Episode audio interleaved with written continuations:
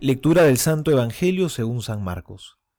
Llegó Jesús a Cafarnaúm, y el sábado entró en la sinagoga y se puso a enseñar, y quedaban asombrados de su doctrina, porque les enseñaba como quien tiene autoridad, y no como los escribas. Había precisamente en su sinagoga un hombre poseído por un espíritu inmundo, que se puso a gritar, ¿Qué tenemos nosotros contigo, Jesús de Nazaret? ¿Has venido a destruirnos? Sé quién eres tú eres el santo de Dios. Jesús entonces le conminó diciendo, Cállate y sal de él. Y agitándole violentamente, el espíritu inmundo dio un fuerte grito y salió de él. Todos quedaron pasmados de tal manera que se preguntaban unos a otros, ¿qué es esto? Una doctrina nueva expuesta con autoridad. Él manda hasta los espíritus inmundos y lo obedecen.